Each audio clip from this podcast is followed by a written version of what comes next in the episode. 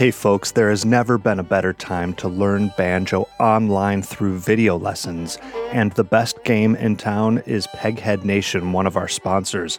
With Peghead Nation's streaming video courses in banjo, guitar, mandolin, fiddle, dobro, upright bass, and ukulele, you'll be able to learn bluegrass, old time, and plenty of other styles from some of the most talented players and instructors in roots music. PegheadNation.com features a great lineup of banjo instruction with some of these courses. Check it out Beginning Banjo with Bill Evans, Bluegrass Banjo with Bill Evans, Clawhammer Banjo with Evie Ladin, Wade Ward Style Banjo with Bruce Molsky, the banjo according to Danny Barnes, and Contemporary Bluegrass Banjo with Wes Corbett. Now, no matter what course you select, they're all going to come with high quality multi angle video lessons, downloadable notation, plenty of tab, play along tracks, and tunes and songs for you to learn. Perhaps best of all, if you join any of these Peghead Nation video courses now, you'll get your first month free just for being a Picky Fingers Banjo Podcast listener. So just go to pegheadnation.com and use the promo code Picky Fingers at checkout. Another sponsor of the show is GHS Strings. We banjo players know that a banjo is only as good as the quality of strings that you put on it, and GHS has a long track record of providing the top quality in banjo strings to some of the top industry professionals such as Bela Fleck, JD Crowe, Sonny Osborne, Todd Taylor, and me. I'm a GHS user. So check them out at ghsstrings.com. Now, if you ask me where I go to purchase my GHS strings, that answer is simple. It's the same place that I go for all of my banjo, guitar, and any other stringed instrument needs. It's Elderly Instruments here in Lansing, Michigan.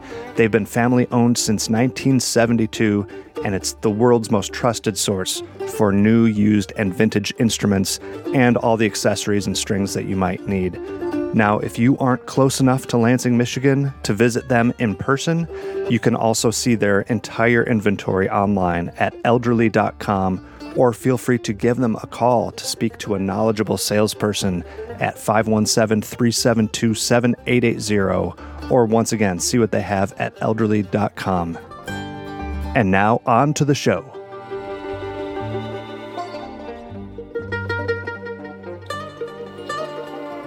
My life is so much happier and better now that I play the banjo. I mean, I can remember those thoughts even as a kid like I'm a happier person, my life is better. And it, and that was what had changed as I'd started playing banjo. Greetings, folks. Welcome to another episode of the Picky Fingers Banjo Podcast. I'm Keith Billik. Really happy to have you joining me. We are finally to the last episode that I recorded back at uh, IBMA last fall. And I don't want to say I saved the best for last, but this is a pretty good one with a fantastic player. But first, speaking of IBMA, if you are listening to this before this upcoming weekend, which would be March 5th, the IBMA Facebook page is hosting a live video called The Banjo Legacy of JD Crowe, featuring Ron Stewart and a couple of veteran Picky Fingers guests, Bill Evans and Ron Block. And they'll be discussing the banjo playing of JD Crowe. That is a free event, but they are accepting donations to the IBMA Trust Fund. So, goes to a good cause. I don't have anything to do with it, but you know, this is this is the type of information I want to provide. I, I figured that those of you listening to this episode might enjoy great hard driving bluegrass banjo playing. So, you know, just a hunch on my part. One other thing before we get started I do work really hard on these episodes, but I know they only come out every couple weeks. So if you want to stay in touch with me outside of just hearing my soothing voice every once in a while, make sure to track me down on the social medias. If you are a Twitter user, find me at Banjo Podcast. On Instagram, I am picky underscore fingers. Or on Facebook. I encourage you to join the listener group called Picky Fingers Listeners, Fans, and Friends. That's a great way to keep the banjo discussion going in between these episodes. So track me down on all of those. I also highly encourage you to check out the Patreon page, patreon.com slash banjo podcast. That's how you become a supporter of the show, which is also a huge help and very much appreciated. Or if you are not a social media user, A, I'm jealous. B, you can still contact me via email. That's pickyfingersbanjopodcast at gmail.com. Drop me a line and say hey.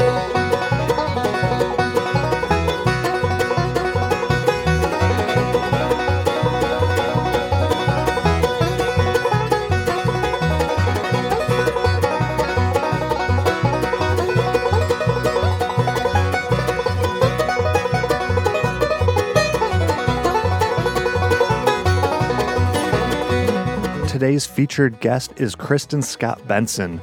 I kind of consider Kristin to be like a five star general of bluegrass banjo, and by that I mean she has put in many years of exemplary bluegrass banjo service and has emerged as a highly decorated banjo player. She's won the IBMA Banjo Player of the Year award five times.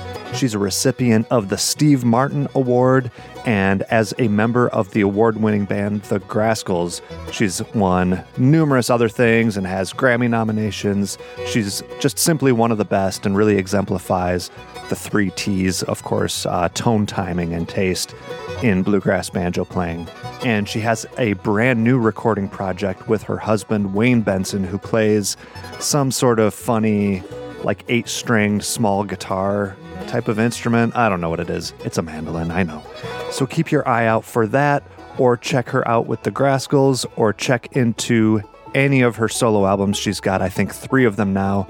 Basically, wherever KSB is found, there will be some great banjo playing involved.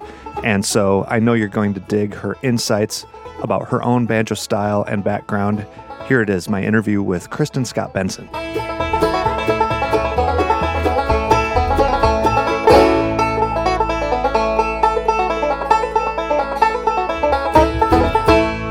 I'm Kristin Scott Benson from Union, South Carolina, and I became a banjo player because my family loved bluegrass. I grew up around it, and I saw Scott Vestal play when I was a little kid with Doyle Lawson when he was brand new, and I thought that was the coolest thing. Uh, the banjo in that band, I loved the whole band. It was Russell Moore, Curtis Vestal, and Scott Vestal, and I'd heard bluegrass my whole life, but when I heard Scott play in that context, it opened my ears for the first time. And was that the first time you considered becoming a musician yourself beyond just being around the music? You know, I, I didn't plan on being a professional musician ever.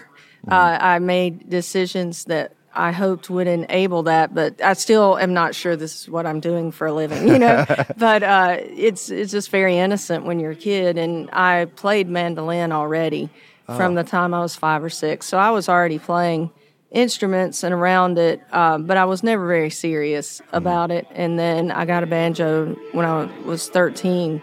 That's when I got really serious, and uh, What age were you when you saw Scott?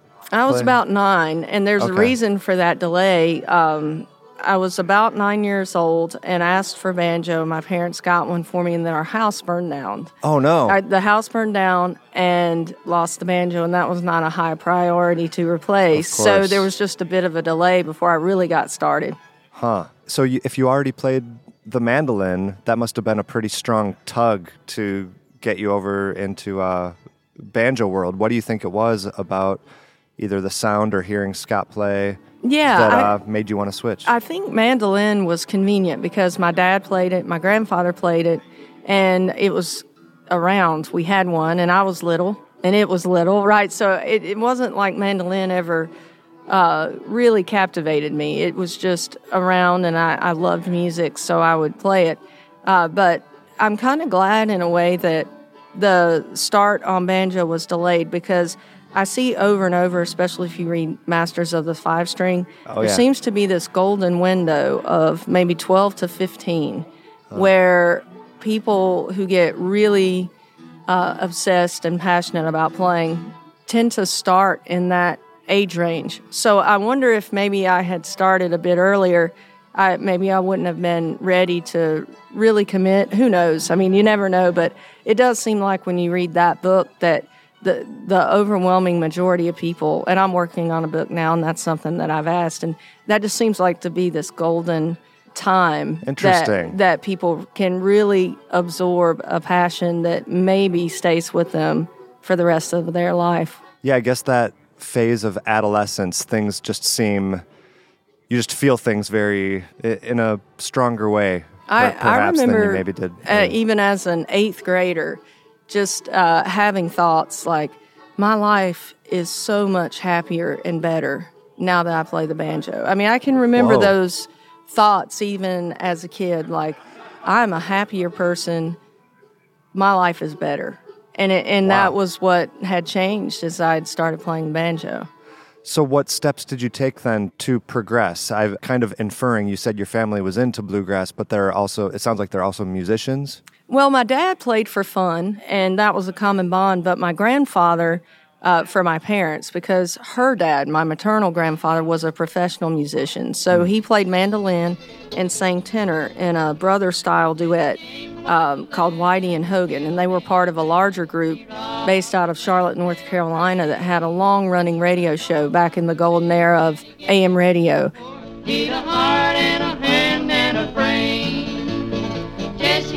Wife to mourn all her life. Three children, they were brave.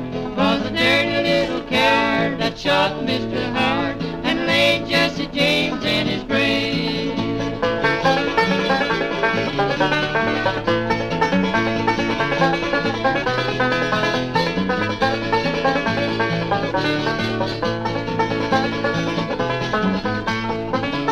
For it was Robert Ford and they were on WBT, which was a huge station, and they had a daily radio show. And then as those radio shows fizzled out, uh, they just still played shows and uh, and did other things. But so I had his influence from her side, and then my dad just loved to play, so it was always around. But when I got a, a banjo, th- I'm so thankful my parents were proactive about lessons. So I started taking uh, lessons originally from the guy who taught me to play mandolin. His name was John Colbreth, but he had moved kind of far away. So then we uh, found a guy named Alan Brooker, and then I moved to the guy who taught him, which is world class teacher. Uh, unfortunately, has passed away, Al Osteen, and all the the great banjo players from the upstate area. Which it, that sounds really weird of South Carolina, the upstate area, but there are a lot of really good banjo players in our area, and basically he taught us all. So he was really excellent, and I owe that to my parents for thinking, well, what do we do to help her learn? Yeah. So, what was Al teaching you? Do you remember some of the, the Yeah. early days of learning? I do. Alan Brooker kind of gave me the nuts and bolts of stuff, so I learned all the Scruggs tunes and uh, could get around in a jam pretty well, and um was just devouring it. So there was a lot of foundational stuff. He didn't talk a lot. It was just he would play, I would play, I would learn it, come back the next week, do the same thing, or every other week. And so I kind of had. I'm still working on it, but I, I had a good handle on the Scruggs repertoire uh, by the end of that year with him. And then I went to Al, and Al did a lot of talking, a lot of listening. So we still played the banjo, but he was a great banjo player. He played for Jim and Jesse and uh, Charlie Moore, some of those uh, guys, and This is certainly Al Osteen now. uh, we're yeah, talking Al about. Osteen. That's right. And he um, he was just really good about the big picture. And he would say things. He was so honest. He would say things like, "What you just played, don't ever play that again," you know. Or I would bring something in, something modern that I was really excited about, and he would say, "It's not very good, and this is why." Huh. And then he would say, "Listen to what is very good that's like that. And so he was a big thinker. And if I give myself credit for one trait, uh, one good trait, it's that I was very teachable. So if anyone told me something and I knew they knew, uh, I would go with it, whether I agreed with it or not. And so he used to always say, wait till you're 30. Just trust me right now, but wait till you're 30 and you'll get it. And he was so right. So many of the things he was trying to teach me as a 14 year old or 15 year old, I didn't necessarily get. But uh, as I aged, I, I didn't just agree with him. I mean, I felt what he was saying. Yeah. And uh, and so we certainly learned a lot of backup stuff, a lot of swingy stuff, a lot of Allen Shelton feeling uh, Yeah. tunes and, and everything. So I can't overstate the importance of learning from him. Do you happen to remember you, you I don't like to qualify music as being good or bad, but do you remember some of those philosophies that he taught you in terms of that's good, that's bad? Like what sort of things would go in which bucket and which sort of things would go in the Yeah. other bucket? That's a great question. Uh, a lot of times it had to do with authenticity and delivery. You know, is this music delivered appropriately? Meaning, is it confident and is it uh, executed well? And is there a groove? And is it believable?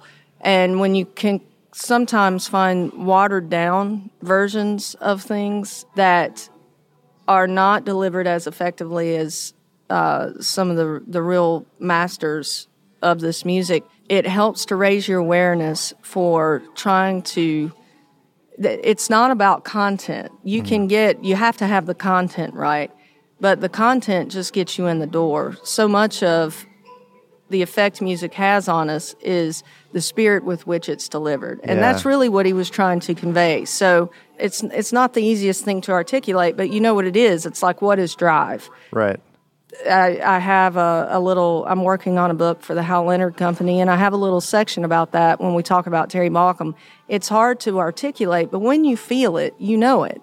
And once you start identifying what's great about a Jimmy Martin record or a Flatt and Scruggs record or um, I mean I could go on and on. Once that switch flips and you get it, and and let's be real for the first generation guys, if you grow up with Alison Krauss and Union Station, Flatt and Scruggs was incredibly. They were a machine. Mm-hmm. They were so amazing. They were a machine. But just production value, it's not going to be as easy to to latch on to Yeah. that as it is a Union Station record. So, I mean, I was a victim of that like anyone else. But now, as an adult, I just get tugged more and more toward the old stuff because you have that greater appreciation of what it took to do it. And uh, certainly where Earl is concerned, uh, it's an emotional thing. Like I can barely listen to him half the time without kind of almost wanting to cry. I mean, I'm so moved by what he's able to do. But when I was 15, if I'm real about it, uh, you know, I was digging Home of the Red Fox by Bill Emerson, and, and that is great stuff. I mean, Al turned me on to that. Uh, but I just liked the slicker production at first. But it's the gateway to get to the real stuff. the and s- accessibility, yeah. And the spirit that they deliver the music with. The, the modern day acts that are successful and good, uh, let's say good, because sometimes success doesn't always correlate with that. course. But they, they have captured that in some way. So this is where I put you on the spot. You you talked about the importance of authenticity and confidence, and I think you said a few other words that were roughly in that in that vein. I assume that you have taken that to heart and try to perform yourself with those qualities.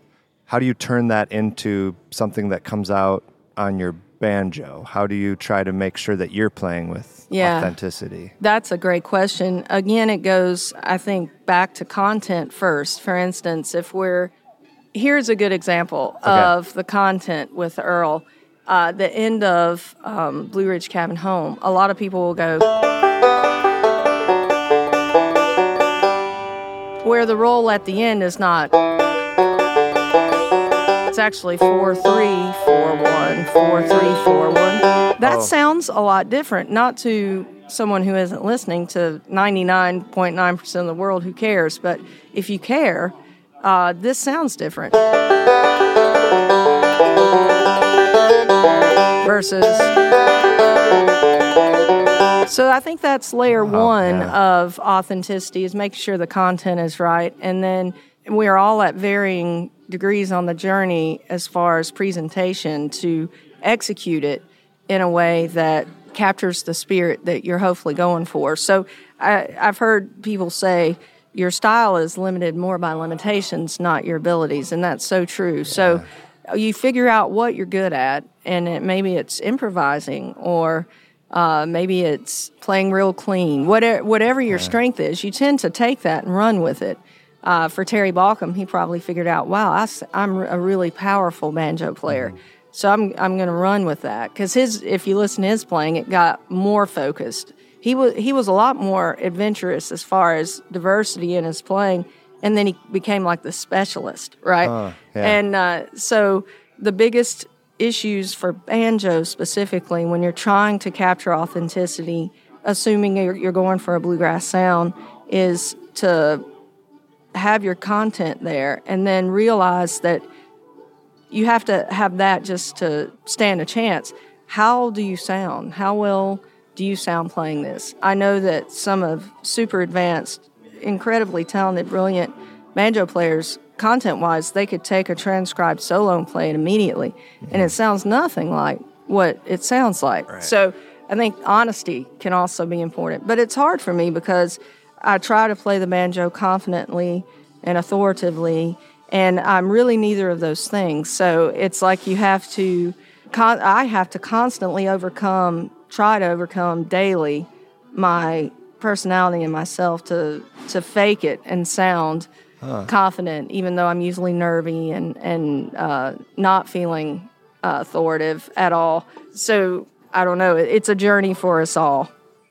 Oh, that's interesting. I'm really a little speechless because I'm so surprised to hear you say that you lack. Well, that's good. I'm faking it well, and- then. yeah, yeah, you sure are. You have us all fooled.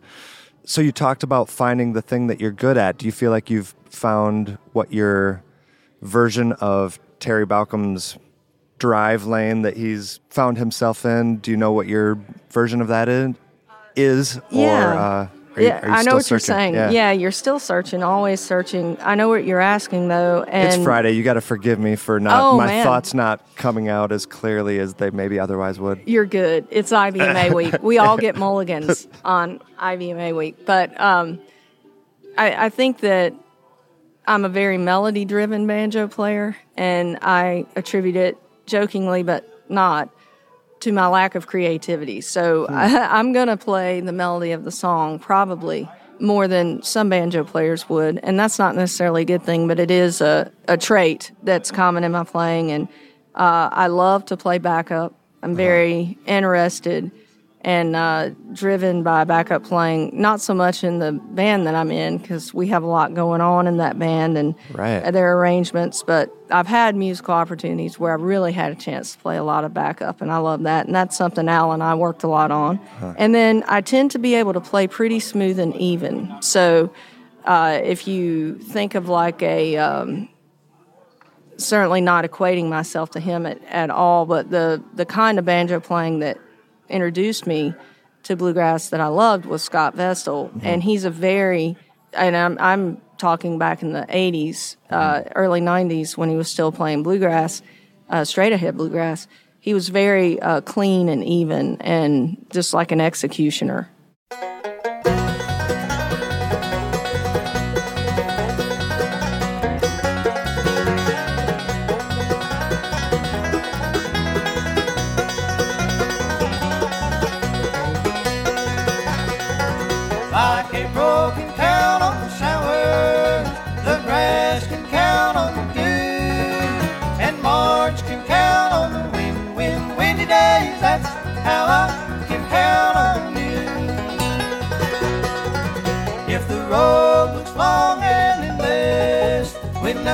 Nothing but heartbreaking view, I'll smile all the while, for I'll, I'll, I'll know that I can always count on you. He, he really was amazing. And to me, he might be the guy that stands in that gap better than anyone else as far as being a, a really authentic, straight ahead bluegrass banjo player. Hmm. And he can branch out and, and live in those other genres and situations like the Sam Bush bands with extended improv and stuff. And, he, and he still just sounds so meticulous no matter what he's playing.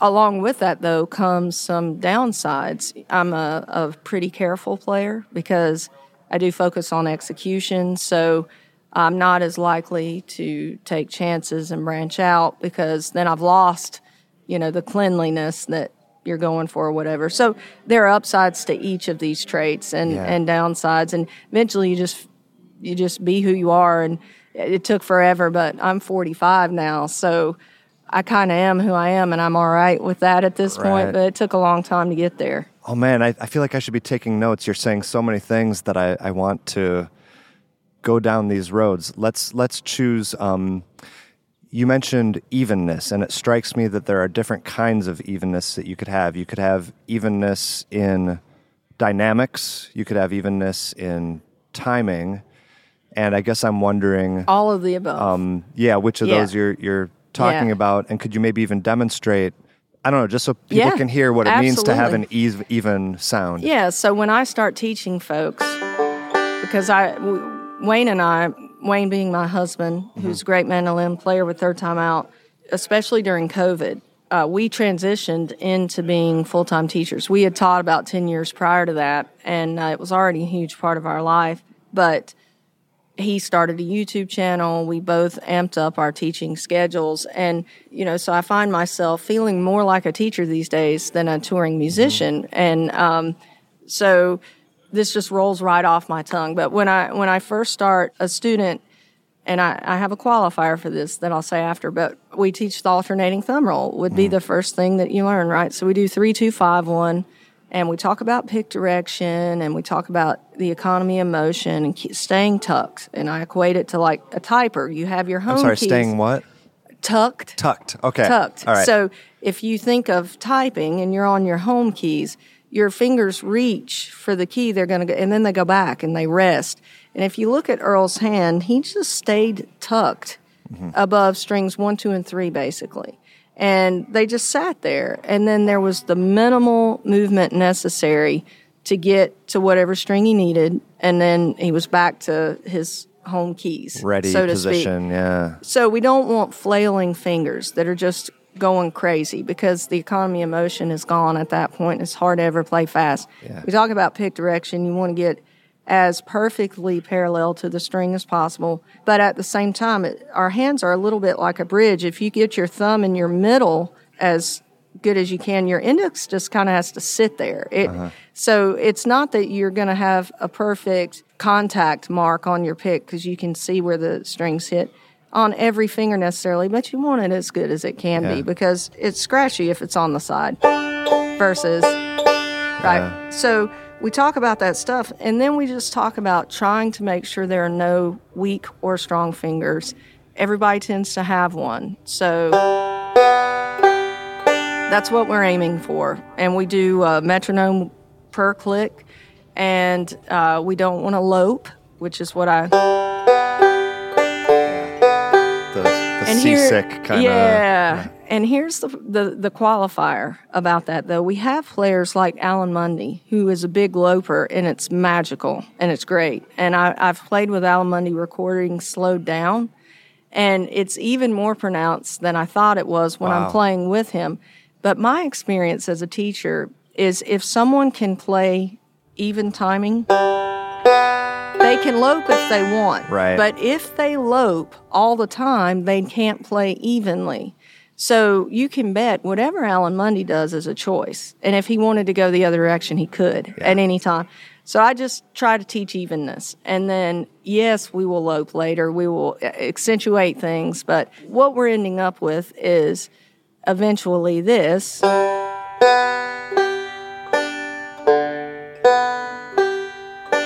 Just over and over. And banjo is an instrument of repetition, right?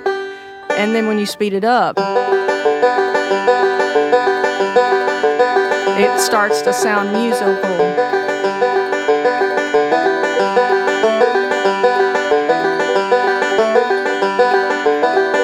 Right? And but the way to achieve that is doing it really really slow and remembering that it's exponential growth. The guy who does it 100 times is more than 10 times better than the guy who did it 10.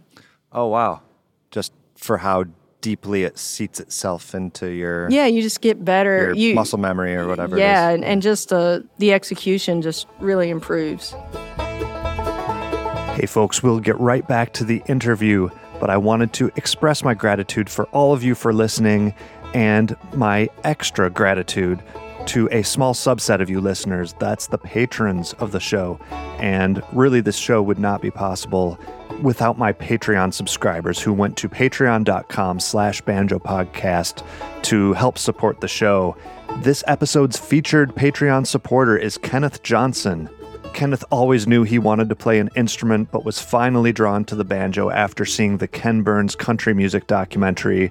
And now he's online watching Jim Pankey videos and learning how to play and apparently listening to the Picky Fingers podcast. So, Kenneth, I think you have a great start. Keep with it. And thank you so much for being a Patreon supporter. Once again, patreon.com slash banjo podcast to help keep these great interviews coming. The next thing you mentioned, and it, and it's funny that well is is backup. And what I was going to say is is funny is that was something I really wanted to ask you about, or, or like the specific situations for say the Grascals, because there is so much going on, and maybe having you just talk about what your general approach is with that. But since you mentioned that it might be different than some other projects, maybe also then contrast it to what you might do in other situations. Yeah, backup is arranged in bands just like the order of the solos. So we assume that hopefully everybody knows where they're supposed to back up and they'll stick to it in that in that spot so that it stays nice and um, organized. It doesn't mean you can never fill at the same time, but hopefully it's a complementary thing that's getting played if that happens. And uh, in in the Grascals, there's now, I mean, lead guitar as well, but that's not so much a, an issue with backup. But we have fiddle, mandolin, and uh, and banjo, and none of the three of us are singers. So there are three backing instruments on every song. You contrast that to where I started, which was with the Larry Stephenson band. We were four piece, and he played mandolin. So there was no other lead instrument uh, backing up. So I just had a free for all, which you. was so fun. I mean, I loved loved that, and uh, it gave me a chance as a 19 year old to play a lot because I had all the verses and all the choruses. Right. I love a four piece bluegrass band song. I mean, uh, uh, sound. That's what got me was Doyle Lawson and Quicksilver, and that's what they were. You, and then you you find the in between. For instance, my husband and I are working on our first ever co-billed album. We've never done a record. We've played on a lot of records together, but we've never had an album Yeah. that we're both um, named. Oh, that's cool. on. Yeah. and that's arranged to our preferences. So Uh-huh. there's a lot of banjo backup and a lot of mandolin backup uh, because we can uh, envision the song and grab the pieces we want. And there's a lot less control when it, it's a band situation because everybody has their own vision and uh, you have to be a team player and, and just go with that. So there's every end of the spectrum and everything in between. Can you drill down more specifically, like how you might approach lead guitar backup or mandolin backup or vocal backup? Mm-hmm. Yeah. Maybe take us through what what you think about when you're Yeah, this you're is deciding what to this do. is part of a, a lot larger conversation, I think, Right. which is the role of the banjo, the R O L E job of Yeah. the banjo, and how it's changed. And I think what really cemented this change, it was happening already, but when Ron uh, Block went with Alison Krauss, everybody got used to the sound of the banjo rolling all the time. Mm-hmm.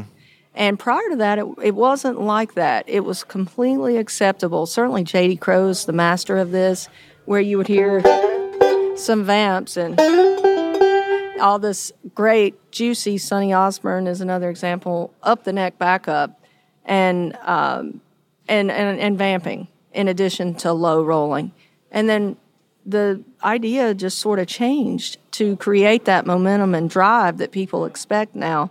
The banjo more or less rolls all the time in most bands, and it's not necessarily uh, again a good or a bad thing. It's just the norm these days. So anymore, I mean, I I make the joke that my I make a living doing this, but it, it's really the truth. I mean.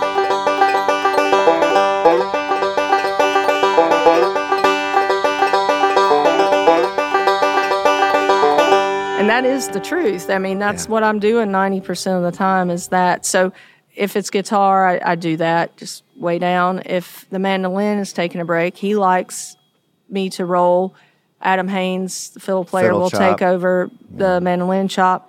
Uh, and then fiddle is probably a banjo player's biggest opportunity to still play aggressively Yeah. as a backup player. And then vocally, you know, you probably get maybe one verse where you're just doing what I just did with fills here and there. Maybe if you're lucky and your bandmates will tolerate it, you can go up the neck.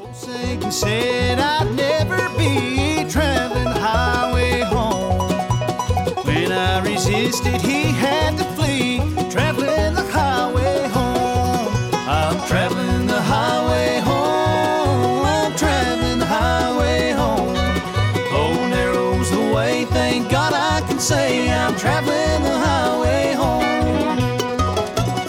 It's all about, again, being a team player and figuring out what they want and what they like and uh, rolling with it. A good way to good way to put it. Roll with it. Yeah, rolling with it. That's right.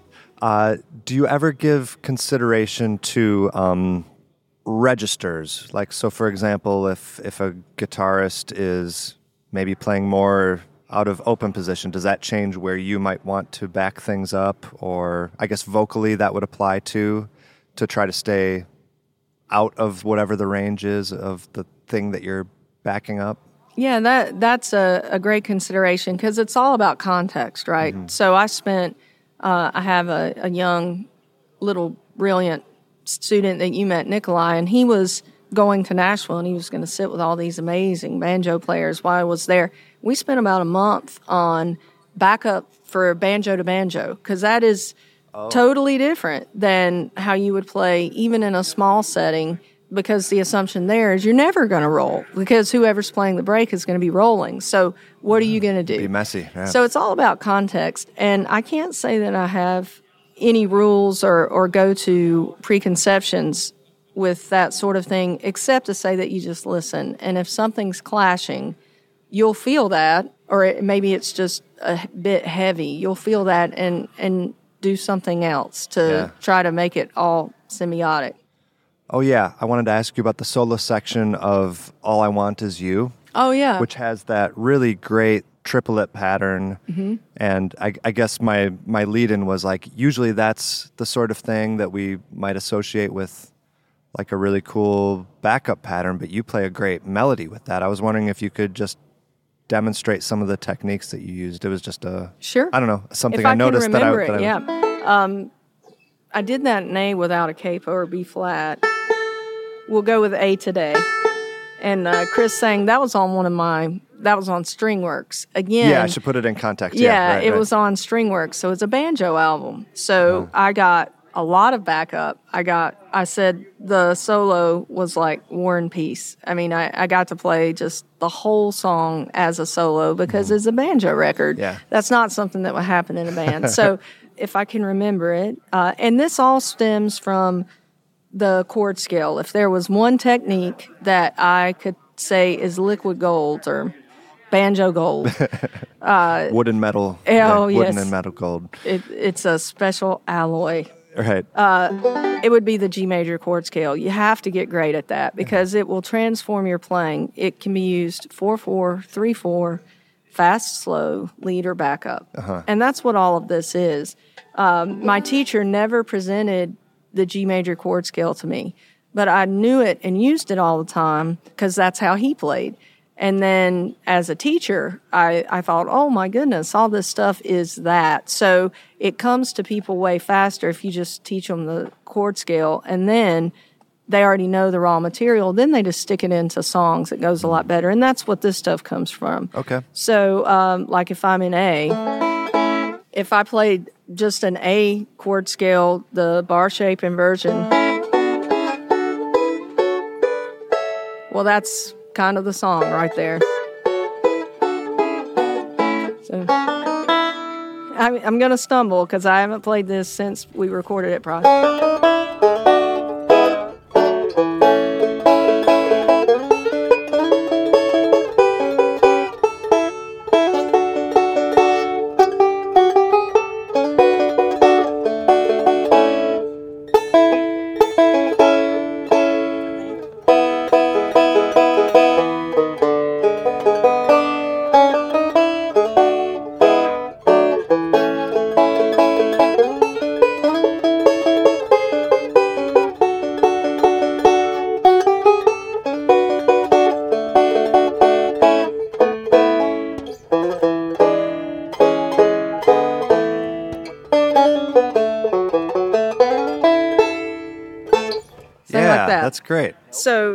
Reason I played that, uh, I wanted this phrase. It's Flatt and Scruggs too, but uh, let's see.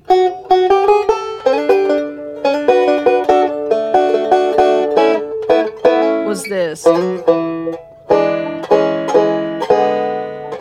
You see how little movement is in that? Wait. There we go. We go.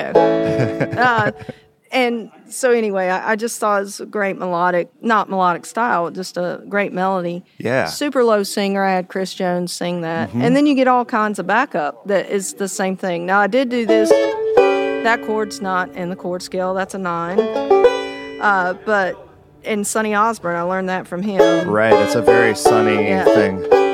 Yeah. So, but everything else basically is. So for backup.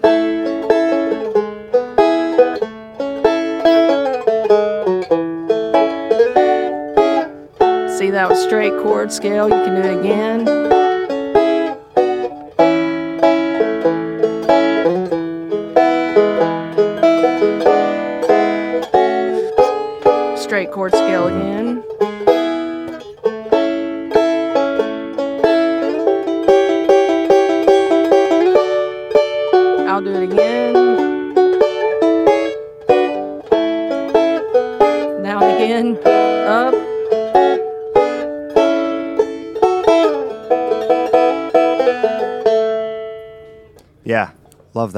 Very good.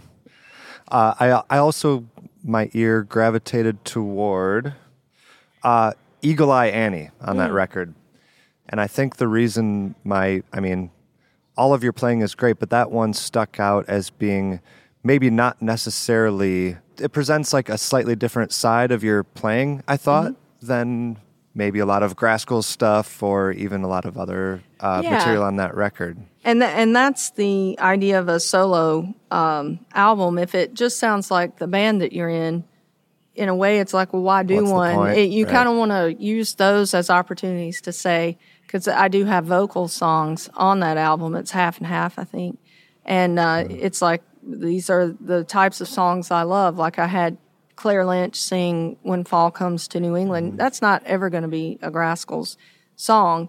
I just wouldn't fit the band. But I love that song. I love playing banjo on that type of song. So it's an opportunity, even vocally, to choose material that you love that um, would be a little different. And then Eagle Eye Annie, uh, that one will be even worse. Uh, but uh, you, the tunes that I write tend to be a lot like that. So if I write a tune, uh, there's a good possibility it, it's something like this.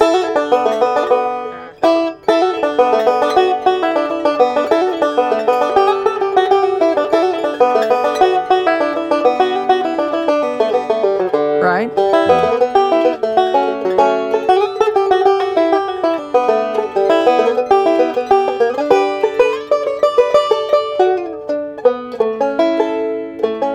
Ah, I didn't spike.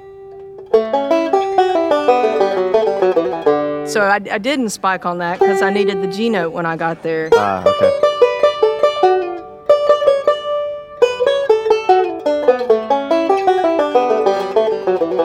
Yeah. And I'm sorry for not knowing, but is that an original composition of yours? Yeah. Oh, talk about that. How how do you? I mean, do you have a any specific process for writing tunes? Or? No, I, I think uh, I loved the idea of lots of slides and pull offs in D.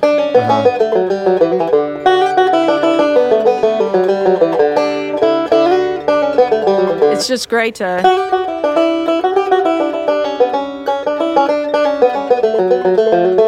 It's just really good in that D shape to play those kinds of things. And then if you're in D, you get the low string, which is easy Right. and nice. So I think I was just doing that and and came up with a, a tune that would work incorporating some of that but uh, i don't write near enough but it's different every time. Sometimes it helps me if i narrow it down like uh, one of the songs on the stringworks record that we're talking about is called great waterton and it's the barn burner and i wrote it because i needed one. Yeah. uh, you know I, I knew that i needed a really fast instrumental uh, preferably original. So I just sat down and thought, okay, I need to write something like that. Yeah. And um, that one is super fast and it's way too early for. Let's see.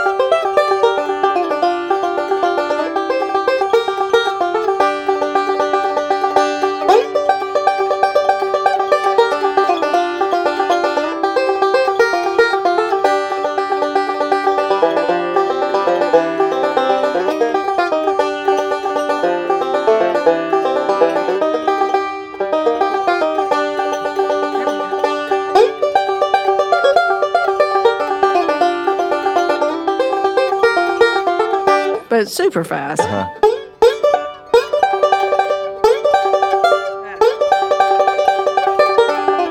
It was faster than that, yeah. But anyway, so there, there's an example of like I need this kind of song, so I did it. You mentioned really enjoying uh, being like a, a Trischka diehard fan, and I read about his his album album called uh, Hill Country. And I think the way he approached that was like he's going to make a banjo album. What are Categories. all the categories of banjo tunes? And that it strikes me that that's like a similar thing to what you just said. So is that is that a common thing that you do where you want you want to only when it's time for a record. Hopefully, Yeah. you have my husband. On the other hand, uh, Wayne, he writes so many tunes. I mean, he's got albums worth of tunes that he could pull at any time, and I don't do that. So I usually have written a few tunes, and of course, you don't always want to do anything with a lot of them or most of them, even. But you ideally would have a lot to choose from, and I just have to be real. I tend to write medium and slower, pretty sounding things. So the what I'm gonna lack is a hard driving, uh, fast bluegrass song. So that's the reason the album before that, uh, I was in the same boat. I wrote a tune called "Don't Tread on Me" because I needed that again. But I usually have a lot of the, uh, or I shouldn't say a lot, but I have several of the pretty things like.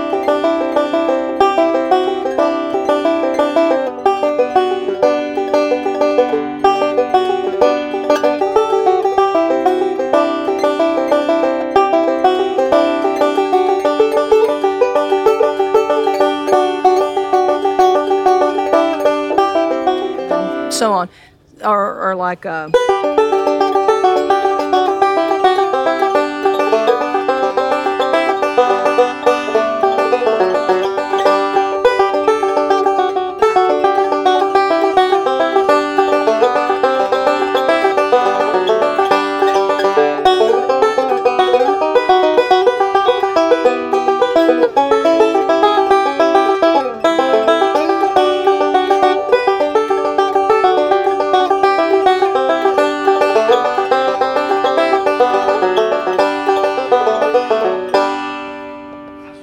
That's great. And and is that that's not something that you have not recorded yet? That's no, that one's on uh, the record before Stringworks. Well, before we run out of out of time, are are there any other general techniques that you view as something that you re- rely a lot upon in your style, or maybe even something that you worked on during your learning process that really helped you advance? Yeah, I think learning all the Scruggs tunes is really essential, and uh, and it's a lifelong process. But really trying to know them. You know, I'm still to this day.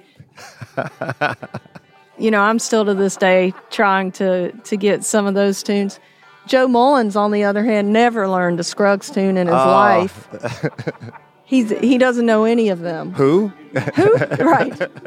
Um, but I think that's an essential foundation. And then find some music that you're really inspired by, but try to always check yourself that it's a great banjo player because we are products of what we listen to, and osmosis does matter and happen musically. And Yeah. uh, so even if you're you're like, I, you know, I love to hear Earl Scruggs play the banjo. I just can't listen to Flatt and Scruggs that long.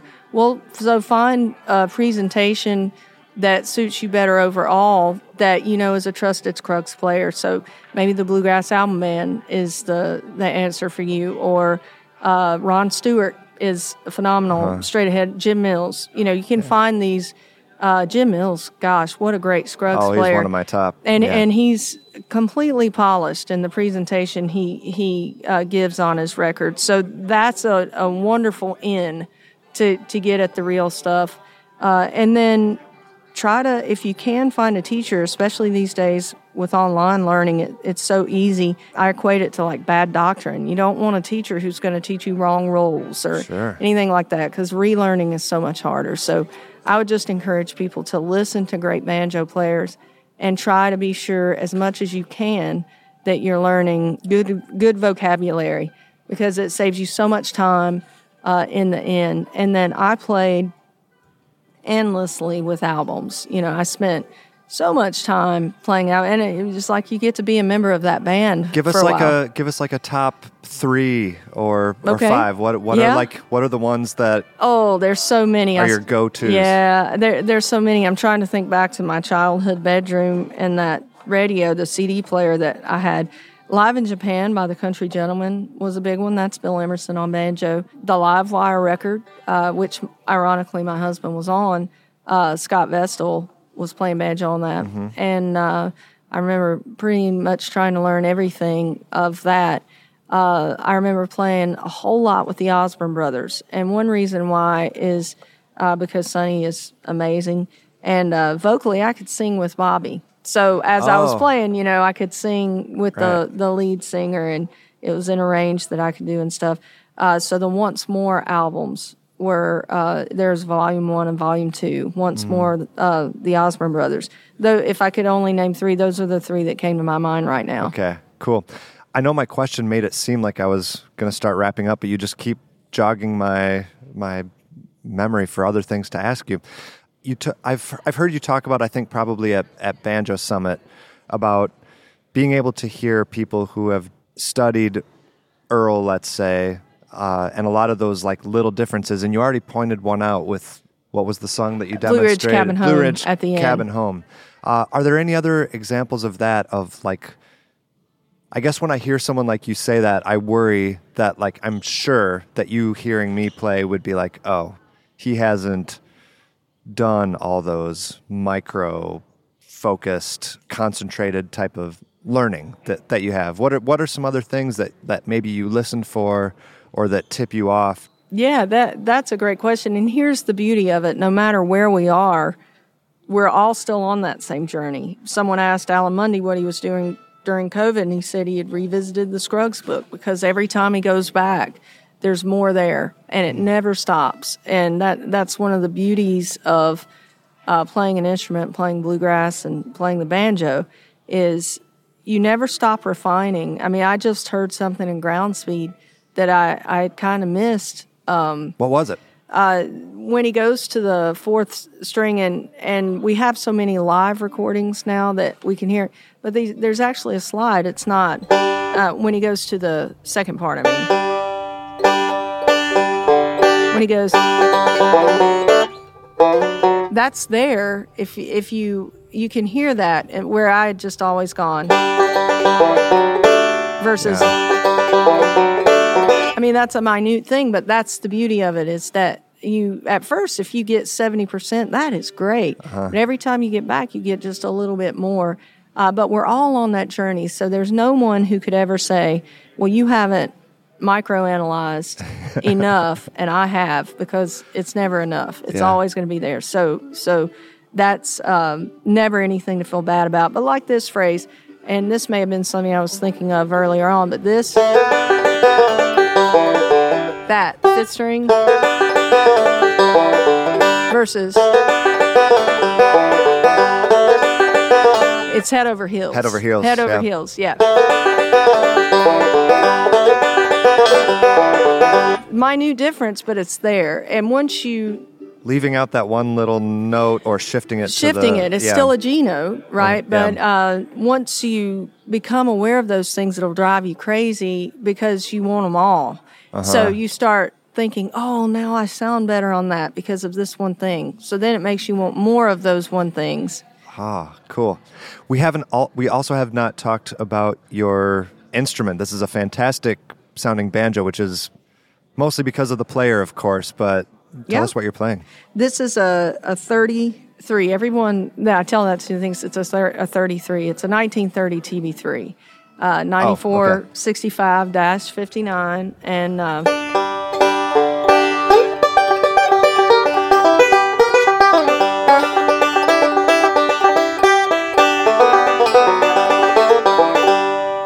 if an, if its owner could only tune, it, it really is a great banjo. But I'm lucky to have it. It's got a pre-war ring in it, and um, and it's got a Robin Smith neck. It was a tenor, Yeah. uh, of course. And I bought it in 2000 from Frank Neat. Uh, Sonny Osborne uh, helped with that, and facilitated that, and uh, I've just been in love with it ever since. Although I'm about to get a new Deering banjo. Oh. I'm I'm pretty pumped about it. I don't have it yet, but we're working on that. So that'll be my first endorsement in uh, many many years. I played uh, one of Sonny's Chiefs.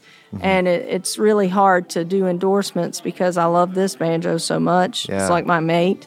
Uh, but I uh, played some some Deerings that I really liked, and there was one pot in particular that uh, I really thought was a really functional banjo. You know, it it had it did everything I needed it to do. So we're going to make some alterations, but keep that pot, and um, they're building a neck and stuff. So, so I'm this is a excited about that. customized Yeah, model it, Deering. be it'll be uh, one of their stock models, but just slightly altered. Uh, Okay.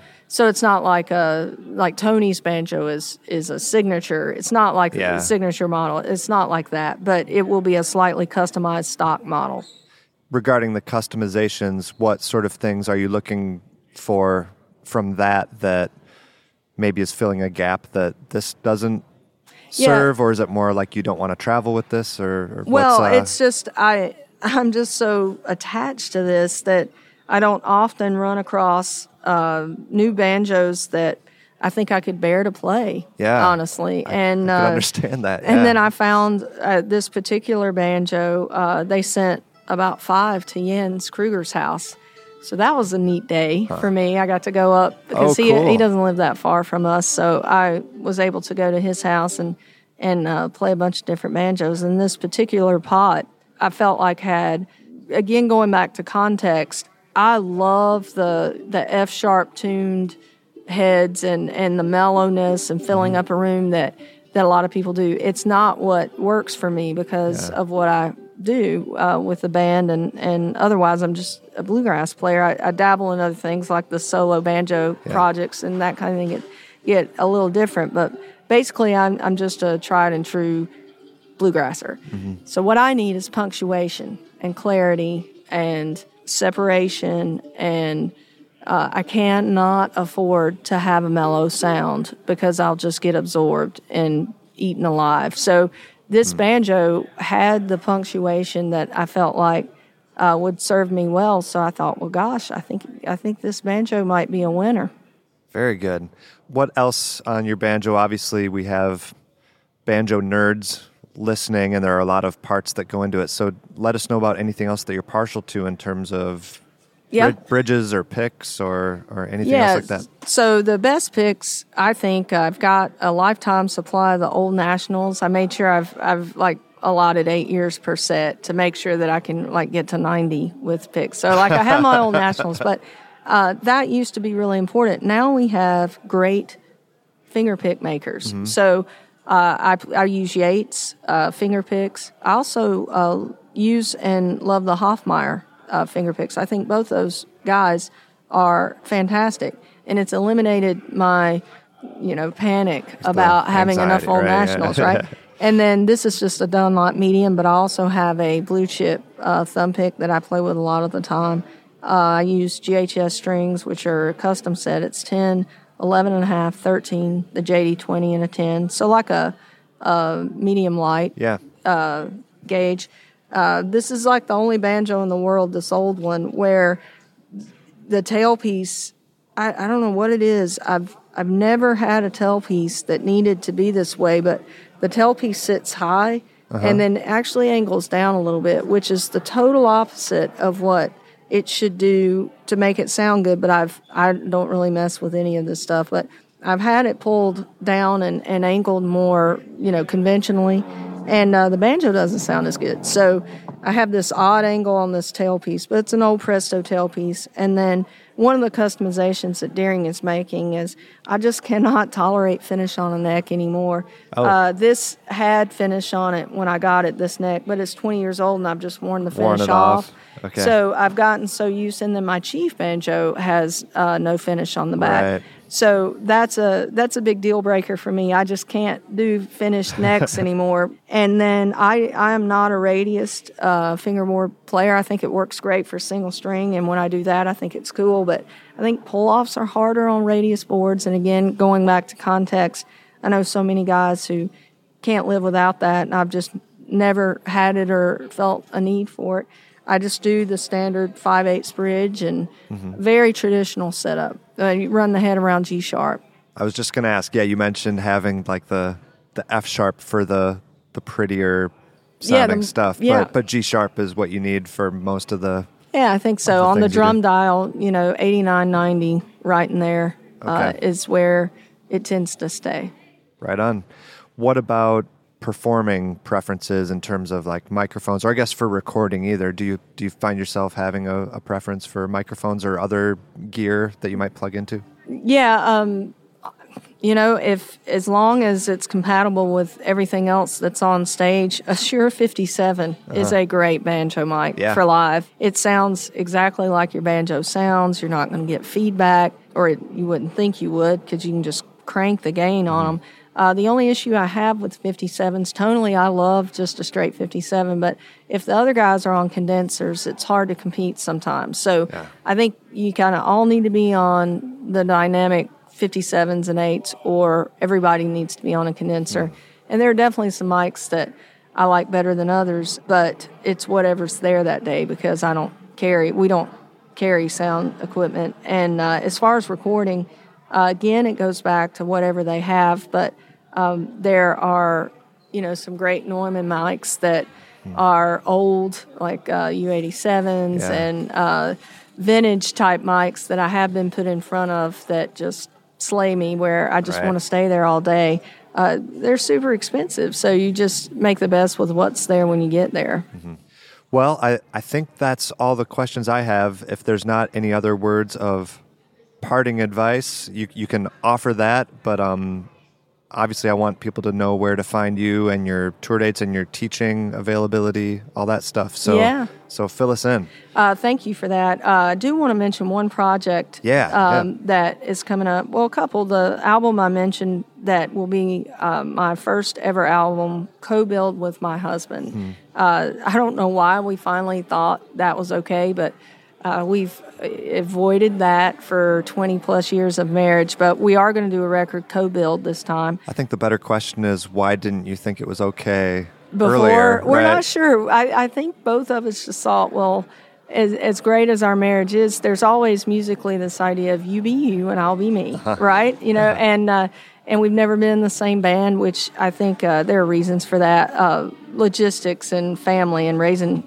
our son and all that but Yeah. We have a great marriage and you're tampering with it in a major way if suddenly you're in the same band together. So we've just not really ever we we're not against it but we've never had a desire to do that. So the album's going to be called benson and uh, it, it will come out uh, music will start coming out this year with that. But the thing your listeners may be especially interested in is a book I'm writing for Hal Leonard, co-writing with Bill Evans. With Bill and Evans, yeah, I've been hearing about this. It 25 sounds awesome. yeah 25 great bluegrass banjo solos and it's an opportunity to evaluate a solo but also 25 banjo players and it's a massive project it's one that uh, it's one that we've been working on a, a long time and uh, i'm really excited for people to have access to some interviews with guys like bill emerson Alan Munde who may maybe haven't been interviewed a lot in the last 15 years say or mm-hmm. 10 years and get a perspective fresh from them right now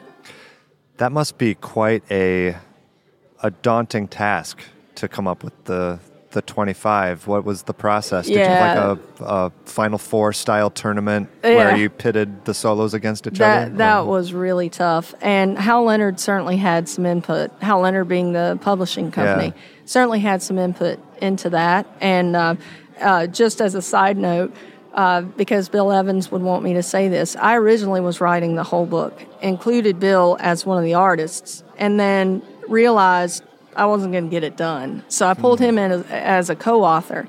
So then he was all weirded out because he was in the book and he was an author, but I was an author not in the book. And Right. he said, it just makes me look weird. And I'm like, well, we're stuck with it because I'm not redoing the chapter. I've got yours done. Like, we're not doing another one. Yeah.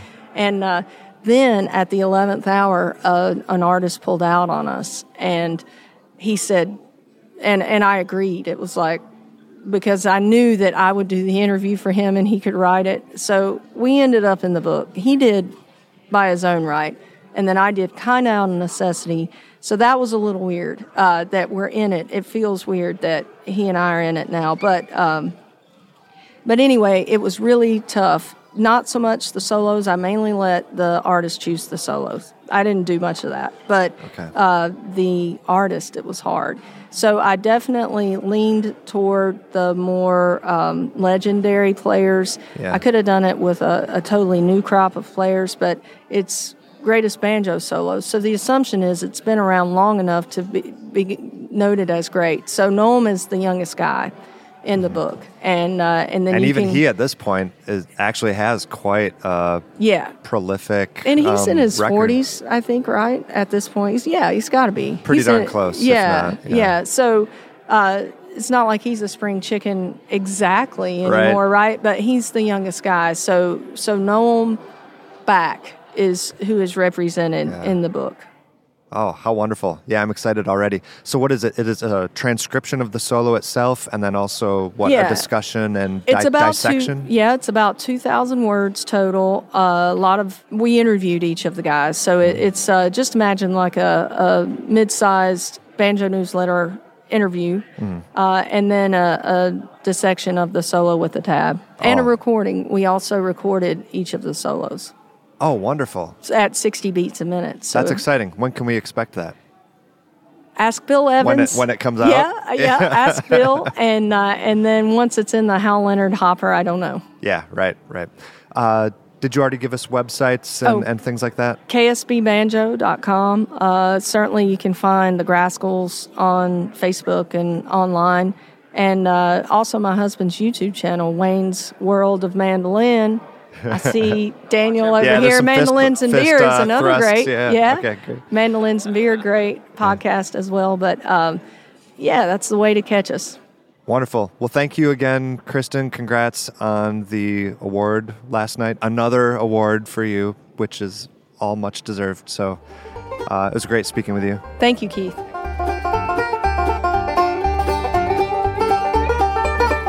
And that's going to wrap up this episode of the Picky Fingers podcast. Thank you so much for listening. The song clips you heard in this episode were Don't Tread on Me by Kristin Scott Benson, Jesse James by Whitey and Hogan, That's How I Can Count on You by Doyle Lawson and Quicksilver, and then Traveling the Highway Home by The Grascals. Extra special thanks to this episode's Patreon supporter of the show. That's Kenneth Johnson. Head over to patreon.com slash banjo podcast to become a supporter yourself. Email the show at pickyfingersbanjopodcast at gmail.com. And of course, don't forget to subscribe to the show so you can join me next time for the next great interview. I'll see you then.